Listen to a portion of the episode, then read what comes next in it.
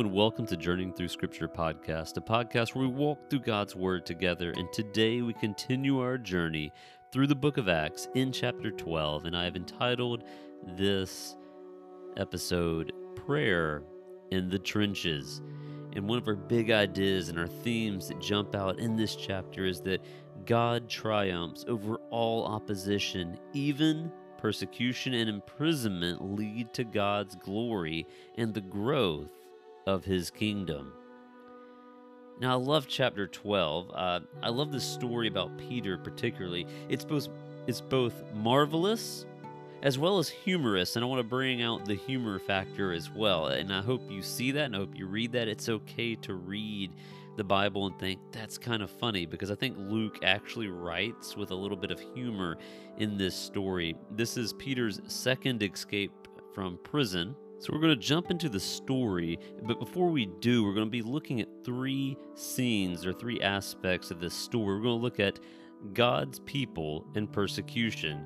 We're going to look at Peter's escape, and we're going to look at God having the final word and then we'll wrap it all up. So that's how this episode is going to flow. So we jump into the text in verse 1 where it says, About that time, King Herod violently attacked some who belonged to the church, and he executed James, the brother of John, with the sword. And when he saw that it pleased the people, he also arrested Peter. So in the first two verses, we have James killed and others violently attacked. We have Peter arrested and a happy King Herod because he is made the Jewish opposition to Christianity very happy by killing and arresting and hurting the people that were following the church. So we want to look at how, in this first section, how do God's people respond in the face of violence and in the face of persecution? Well, if you go to the next verse, after it talks about Peter being arrested, we'll talk a little bit about that in a second. But it says here Peter was kept in prison, but the church was praying fervently to God for him. So we see that in the face of this violent attack, this persecution and arrest of some of their leaders, the church does not lash out in anger, does not lash out in violence or retaliation. They don't go to the press and, and even try to argue their story. What they do is they first and foremost go to prayer.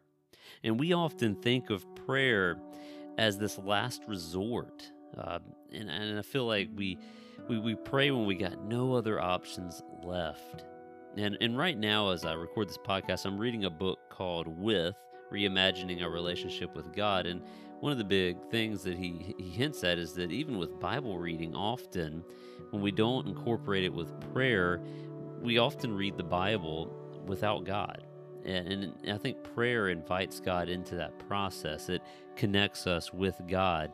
Um, so we, we should pray throughout our day in different ways. This isn't an always bow your head and close your eyes prayer, but to keep an attitude, as Paul says, of, of praying continually. This idea of constantly being in communication with God and inviting God in on all your decisions and with all that's happening in your life. In the early church, this is an intense time of prayer because the situation is intense. And they go to prayer, as, as one author will put it, as their first and primary weapon. So, how does the church, how do the people of God, how do God's people wage war against the enemy, the world of darkness? Well, we pray and we go to prayer first and foremost. So even as all this stuff is happening, we see they immediately go to prayer. Now, surrounding Peter, he is assigned four squads of four soldiers to guard. Well, let's remember, for one thing, this is not Peter's first rodeo. He's been arrested before, he's gotten out before. And if you recall that story, I want you, to, earlier in Acts, I want you to look at this story because there's some similarities and differences about it. Uh, for one, he is guarded much heavier. It's almost like Nebuchadnezzar is trying to make sure that he doesn't get out this time. You can almost think of uh, he's trying to succeed where Nebuchadnezzar failed, where Nebuchadnezzar uh, throws Shadrach, Meshach, and Abednego in the fire, and Herod is almost trying to emphatically make the point you won't get out of this one. Well, that's almost like a challenge, and we'll see. Because remember, the church is praying, God is moving. Can Herod hold Peter in if God does not want him in the prison. We'll find out. But I want to focus here on even while Peter looks, it, it, it's a hopeless situation. He has four guards, uh, four squads of four guards. The, the, he is heavily guarded. There's no that the church isn't organizing a, a get Peter out of jail mission. There, there's no mission because it would fail. He has too many guards around him anyway. But again, they've gone to their primary weapon, which is prayer. And I want to point out a, a, clear application that comes out of that. In troubled times, in trials, and in good times, pray. We need to go to prayer as our as John Piper will say our wartime walkie-talkie because we're always in a war. We're not in a leisure time. We're not on a cruise ship. We're on a battleship. Something to think about as you think of your life and your prayer life. They, they should that we're not on a cruise ship and, and I like how John Piper in his book Let Let the Nations Be Glad brings out that aspect that, that prayer is this wartime walkie-talkie, and often I'm guilty of not using prayer that way. I'm actually very guilty of going to prayer as the last resort. Like my attempts of, of fixing this problem have failed. God, it's your turn. Instead of going to God first and foremost, um, and we could go more on that but I, I, think you get the idea. So let's go to B, Peter's escape. And this is where the humor kind of enters in. I, I love the story, but I want to point out some important things here. Uh, the, with the odds stacked against Peter, we find him not pacing around his cell, not negotiating his way out, not resisting, but resting. In fact, we find Peter asleep, and as we're going to see, he's not just asleep, he's in a deep sleep. So I'm going to tell the story instead of just reading. I'm going to walk through it to save time, but you should go back and read it. The details are striking, but an angel shows up while Peter is sleeping. Peter does not wake up. It talks about a light shining in the room. Peter's still not going to wake up. The angel has to strike Peter on his side. He kind of wakes up. The angel says, Put your sandals on, get your outer garments on. He does these things. He's half asleep. He, the chains fall off they walk out of the door, they walk past all the guards, they walk to the gate of the city, the gate opens on its own, the angel leaves, and then Peter wakes up uh, fully. And as the verse would say, he came to himself, which means he realized, oh, this is not a dream. Like, I really am out of prison right now. And he goes to John Mark's house, uh, probably the writer of the Gospel of Mark, and he knocks on the door. And the humor continues here. I and watch the humor. Picture the scene. He's just miraculously been let out of prison. Now, again, I want to I want to point out it's not really Peter's escape, is it? God rescued Peter completely. Peter wasn't even ha- awake during the rescue. He was pretty much uh, sleepwalking almost. He thought it was some kind of a dream, a vision. He didn't realize he was actually getting out of prison. I mean, he played no part except for putting one foot in front of the other, half consciously. And yet he's out of prison. He goes to John Mark's house. It's the middle of the night. He knows they're going to be looking for him soon. He knocks on the door, and the servant uh, comes up named Rhoda, and Rhoda hears Peter knocking, saying, Hey, let me in. She recognizes his voice and is so excited she forgets to open the door and leaves Peter outside exposed to the people that want to arrest and kill him and goes and tells the church who is praying, or the believers who are praying. And the believers who are praying for Peter are like, no, you're out of your mind. He can't be out there. He's been arrested with four squads of four guards. He's not standing at the door. Well, meanwhile, Peter's knocking very quietly at the door, trying not to draw too much attention because he's just gotten out of prison miraculously. He's trying to keep it low key, and he's also trying to get in the house and out of the street. And as she, as the the servant continues to try to convince them, they say, "Well, maybe it's his angel." And and finally, they go and they open the door, and it's Peter, and they start getting so excited that Peter has to shush them and quiet them down because again, you're just out of prison, you don't want to draw that much attention. People are going to stare and see and know and send guards your way. And so Peter has to calm them down really, really quietly.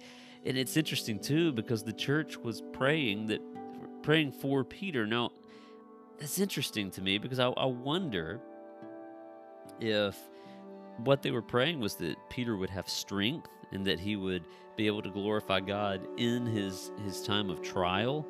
But it doesn't seem like they were praying for his escape. And if, even if they were, I don't think Luke is writing this as a way to kind of shame the church for not believing he escaped. I mean, this is so miraculous, they just really can't believe it.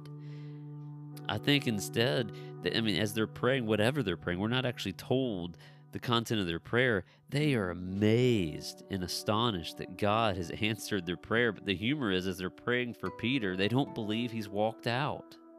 As we kind of close that part of the story, Peter, uh, you know, unlike the first time where he actually went back to the temple the next morning and was teaching when they were looking for him, he was back in the temple where they had arrested him previously. This time it's different. He actually goes to another house saying it's not it's not safe for me to stay here. So he's thinking practically too, God has gotten me out of prison. I need to make a wise choice to go to some place and lay low. And that's what he does. And so that's what we have. But the story isn't over there. We go into the, the next section here, which is God has the final word. Because you see, Herod, who's caused all kinds of trouble and all kinds of problems for the church, now goes to Tyre and, and Sidon, and he's going to do some, some business there. And he is very prideful in himself, and God sends another angel. One struck Peter on the side to wake him up. This one will strike Herod down to die. Herod failed to stop the church. God strikes him dead. And we see in verse 24 a beautiful concluding sentence But the word of God spread and multiplied. So, no matter what Herod had done to try to stop the church and squash the church, the church grew, the word of God spread, and the church multiplied daily, just as it had through any and all persecution. This is why I go back to the main idea here being God triumphs over all opposition, and that even persecution and imprisonment lead to God's glory and the growth of his kingdom, because that's what we see here.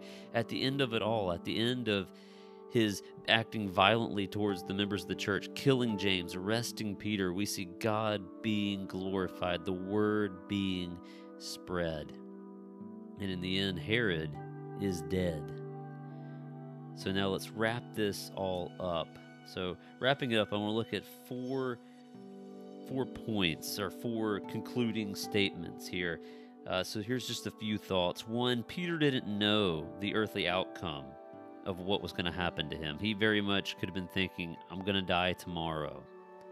And, and God would be good even if I do. After all, James was executed if, if God lets me die for him, he'll be glorified through that. He doesn't know the earthly outcome, but he knows the ultimate outcome that no matter what, live or die, if God miraculously gets me out of this like he did before or not, God will be glorified. The word will spread, his kingdom will grow, God will triumph. God would win whether he lived or he died, and God will live no matter what life throws our way. We see the church's response to trial and even violence and arrest was prayer. It wasn't their last resort, as I said earlier, but it was their go to response. Prayer is our weapon. Not that God always answers our prayers the way we think He should or the way we want Him to. God's not a genie like that. We, he doesn't grant wishes for us, but we pray to Him not to ask Him to do things like a wish, like you would a genie, but that God's kingdom would grow. Your kingdom come, your will be done. Remember the prayer, the Lord's Prayer. But He is over all things. He is our refuge. We pray that His glory go out. He is our source of power and our eternal security. The church prayed and prayed fervently. They didn't just kind of pray or pray until it you know something else popped in their head or they wanted to go watch TV, they prayed fervently. This was an intense prayer going late into the evening. Never doubt the power of God as well. Because again, I want to say that likely they were praying for Peter's strength and God's glory, and they seemed genuinely surprised that God freed him. Never doubt the power of God. He is capable of all things. Number three, we see that God triumphs over all. Though James was killed, God won. Peter is imprisoned, God won. Peter is rescued, God wins. Through this whole story, the theme is that God is not stopped, thwarted, or in any way hindered by man's attempt to stop him. And lastly, we see that God will not tolerate those who oppose him forever. Though Herod had opposed God for a long time, there comes a day where he will not tolerate that anymore. And on that day, he struck Herod down and he died. God passed judgment on Herod that day. An angel strikes him. And this is in the contrast, verse 24. And I want you to catch the contrast here. Herod is struck dead, but the word of God spread and the church grew. Herod was finished, but God and his people are marching on. No matter what this world throws at you, God's people and his kingdom will march on to victory. Pray that today. And I'll see you next time on Journeying Through the Scriptures.